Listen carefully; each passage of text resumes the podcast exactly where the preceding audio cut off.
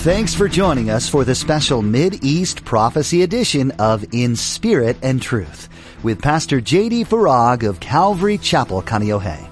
Pastor J D shares the Mid-East Prophecy Update from an Arab perspective as he connects the dots of current events geopolitically with last days prophecies biblically.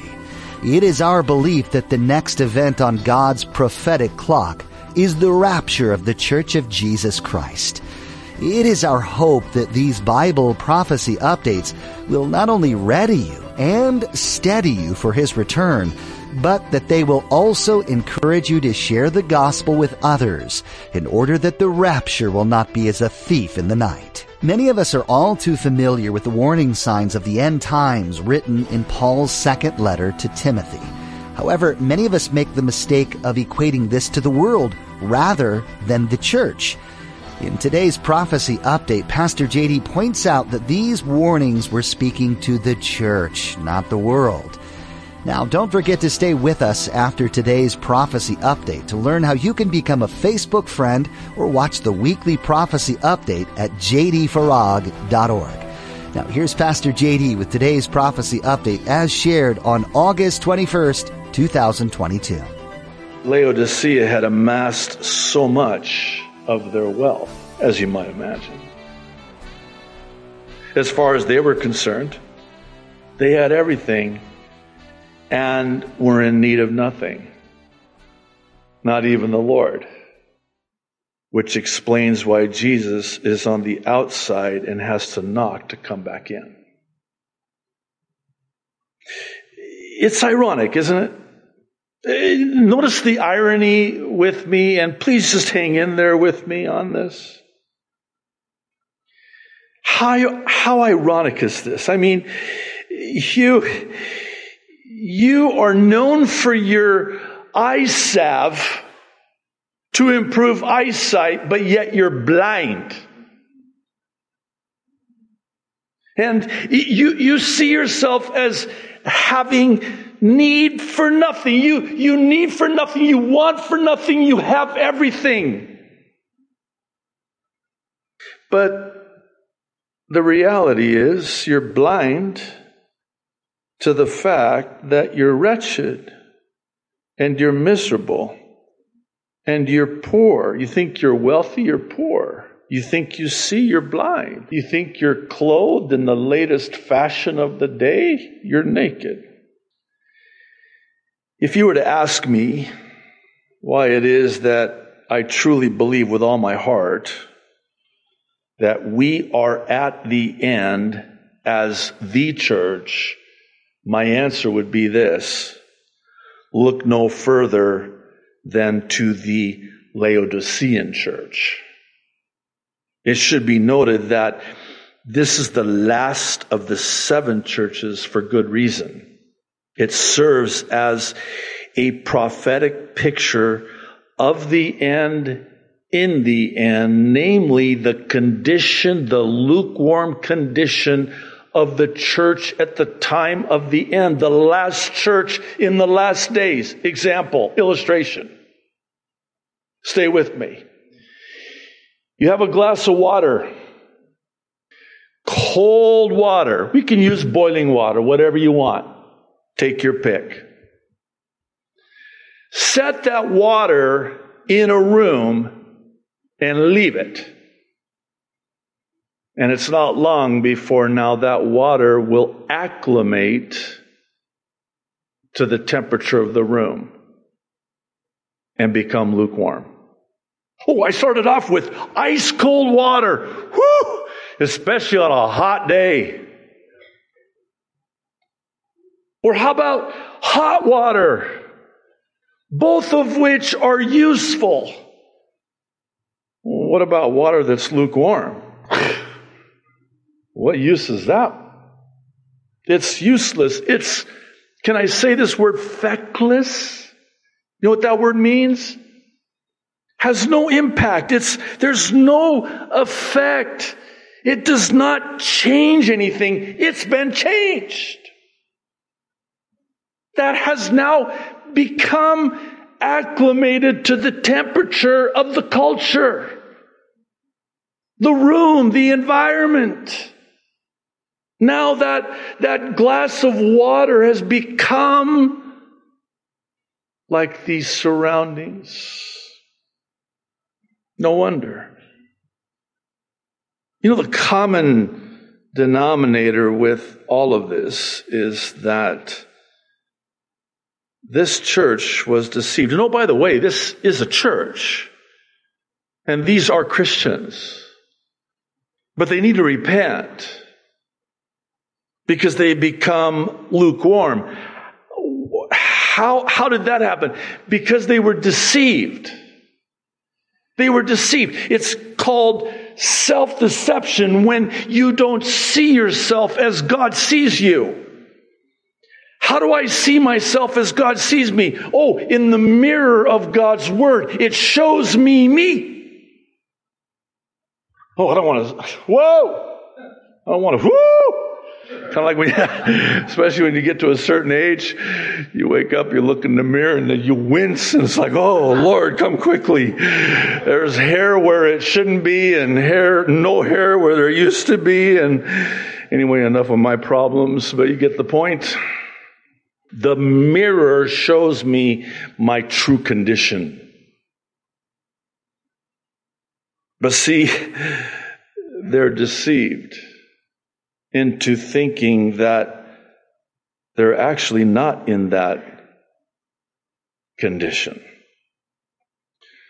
Well, when Paul writes to Timothy, a pastor of a church, in his first letter, chapter four, verse one, he says, now, the Spirit expressly says that in latter times some will depart from the faith, listen, giving heed to deceiving spirits and doctrines of demons. Okay, wait a minute. So, these are Christians, yes.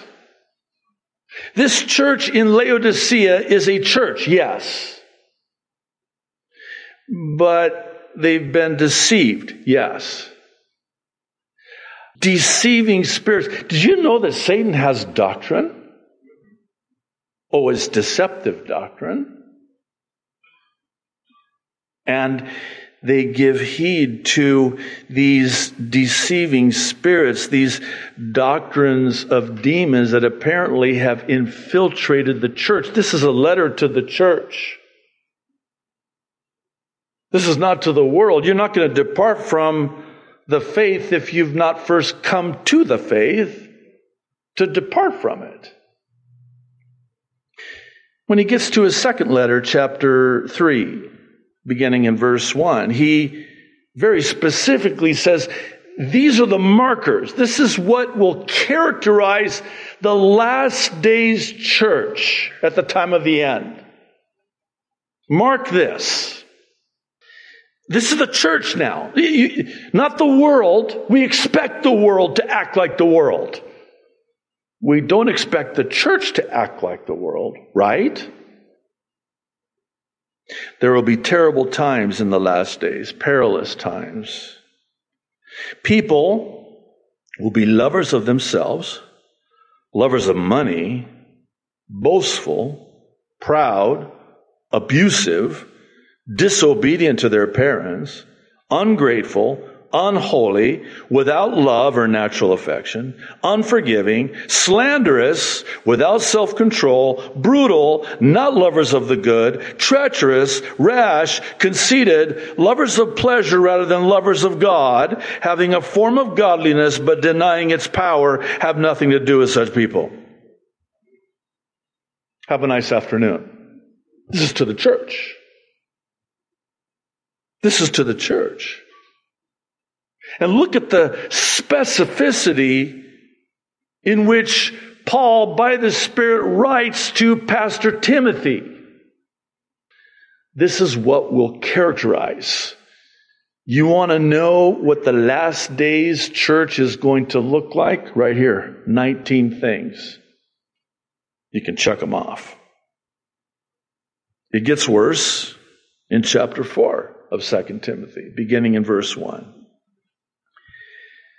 in the presence of God and of Christ Jesus, who will judge the living and the dead, and in view of his appearing, that's the rapture, and his kingdom, I give you this charge. Preach the word.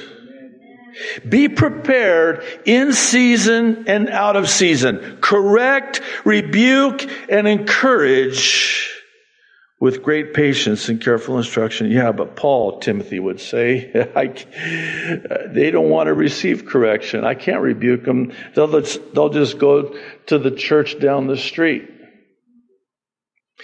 And Paul's going to talk about the church down the street, beginning in verse three. For the time will come when people will not put up with sound doctrine, sound doctrine. And by the way, let me just again parenthetically say, search the scriptures and see if what I am saying is true and biblical and sound. Search the scriptures for yourself. Is this sound? Yes. Is this biblical? Yes. Is this popular? No. No. And we're living in a day, in this, the last days, where people in the church will not tolerate or put up with anybody that's preaching the word, sound doctrine. Oh, they're they're not? No. What are they going to do? Instead, oh, instead, to suit their own desires, they will gather around them a great number of teachers to say what their itching ears want to hear.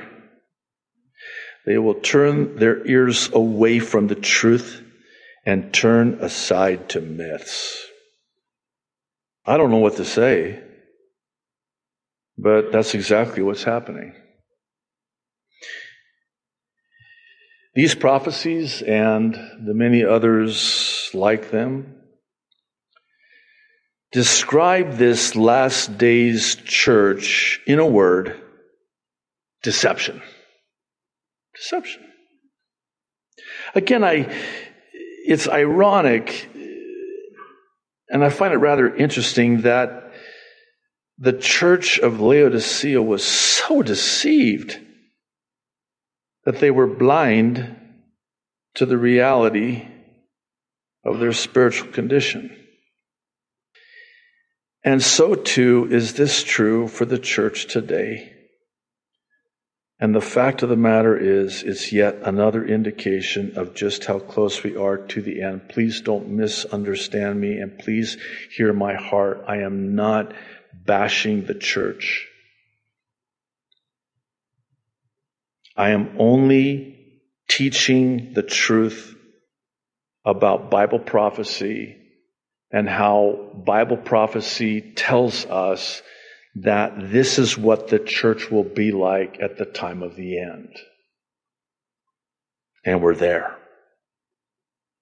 The church is like this. Well, doubtless you already know where I'm going with all this, so I'll get to the point and expound on this for the remainder of our time. Because we've talked about this in prior updates over the past two and a half years, and in the interest of time, I'm just going to share with you this screenshot from the FEMA webpage. This is on Wednesday of last week, by the way. And it's titled, Federally Supported Community Vaccination Centers. In it, they show, as pictured here, the types of community vaccination centers, stating, quote, we provided support to established community vaccination centers to expand access to vaccines. As you can see, churches are one of four community vaccination centers, FEMA centers, boasting approximately two hundred fifty vaccinations a day. Pastor, with all due respect, why are you still talking about this? Answer, and you'll forgive the bluntness with which I say this. Why am I still talking about this? Because people are dying from this. Um, I spent some time this last week. I, yeah. Again, please bear with me. I wanted to see what these ministry leaders were saying now, some whatever two years plus later. These are pastors and well-known, very well-known leaders that were actually promoting this. And I'm going to name them. Franklin Graham. How about Robert Jeffress, who said that any pastor who doesn't encourage his congregation to get this vaccine is an idiot. Well, I wanted to see what's he saying now.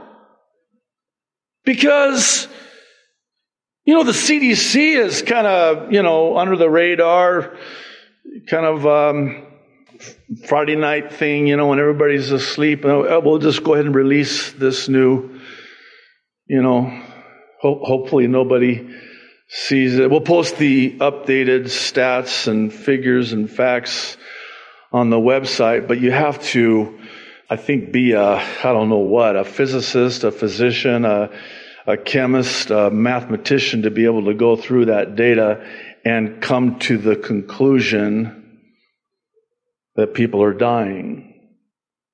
So I wanted to know, what are these guys saying now? Crickets.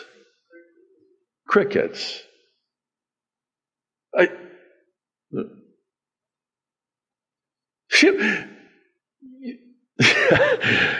again, bear with me. I'll, I'll get it out.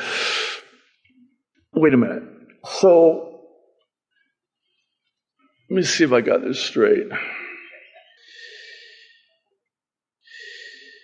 Nobody's talking about it now? Well, you were sure talking about it then. Well, yeah, but it, it, it's kind of, we're getting back to normal. Oh, you think that? You think that? Uh, try to tell the people that are still losing their jobs over not getting this injection. You t- tell them that. Yeah, but come on, Pastor, lighten up. I'm not going to lighten up. I'm going to double down. Yeah, but come on. You, don't you think you're you're kind of... I mean, just get over it. Get over it. The one thing that happened in its fulfillment of Bible prophecy and the trajectory on into the seven-year tribulation, exactly as we were told it would happen, is happening, and I'm not going to say anything? I'm not going to warn people? I had someone the other day tell me, you know, a lot of people left when you went crazy. I was like, wait a minute. I was always crazy, so why did they come in the first place when we first started the church? I know what she meant. It was basically in twenty twenty. I'll never forget it, March. In fact, afterwards, I was like, Lord, because it's one of those moments, Holy Spirit moments. It wasn't in my notes. And I just said it. This is how it ends. We ain't ever going back. This is how it ends. And here we are two and a half years later, and nobody's talking about it? I wonder why. Hmm. Oh, maybe it's because of what you see there on the screen. The church is opening its door. Jesus is knocking on the door that they're opening to vaccinate people. How's that one? And by the way, where is that in here? I'm just curious. The church has been rendered impotent. The church, like that water, has now acclimated to the temperature of the culture. It's lukewarm. It's compromised. It's no longer effective. There's no influence on the world. I mean, if the church isn't going to speak the truth, who is? Yeah, but it's not popular. Well, you can ask Jeremiah about that. By the way, Thursday night we're going to resume our study through Jeremiah. Whew. He tries to quit, you know, after being incarcerated and tortured. He's like, that's it, God, I quit. You tricked me into this calling. I mean, that's kind of a loose paraphrase, but that's basically what, what he's saying. There's only one problem, Jeremiah. I love you, man, but slaves can't quit. And actually, he kind of comes to his senses. It's really... Uh, I can't wait till Thursday. I, I tell you, he's like back and forth. You know, one minute he's like, okay, I'm going to, I'm going to hang in there and I'm going to speak the truth no matter what. I know it's unpopular. I know it's probably going to get me killed. I know nobody wants to hear it, but it's the words you put on my mouth and they burn within me. I can't not.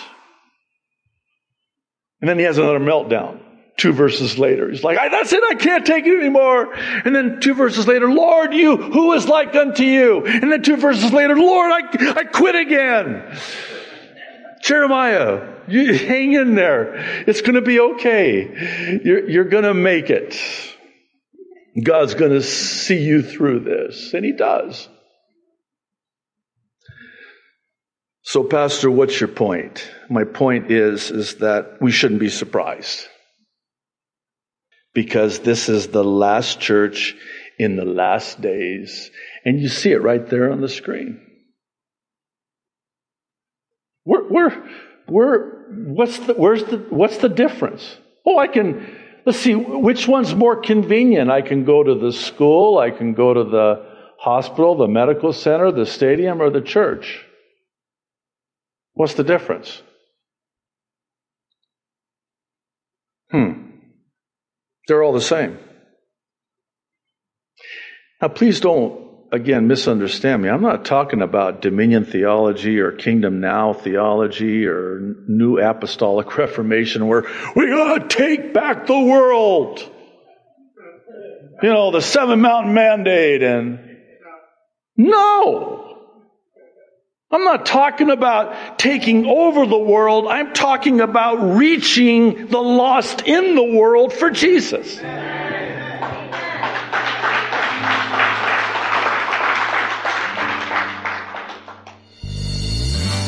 You've been listening to a Prophecy Update with Pastor J D. Farag on In Spirit and Truth. Thanks for tuning in to study the Word of God.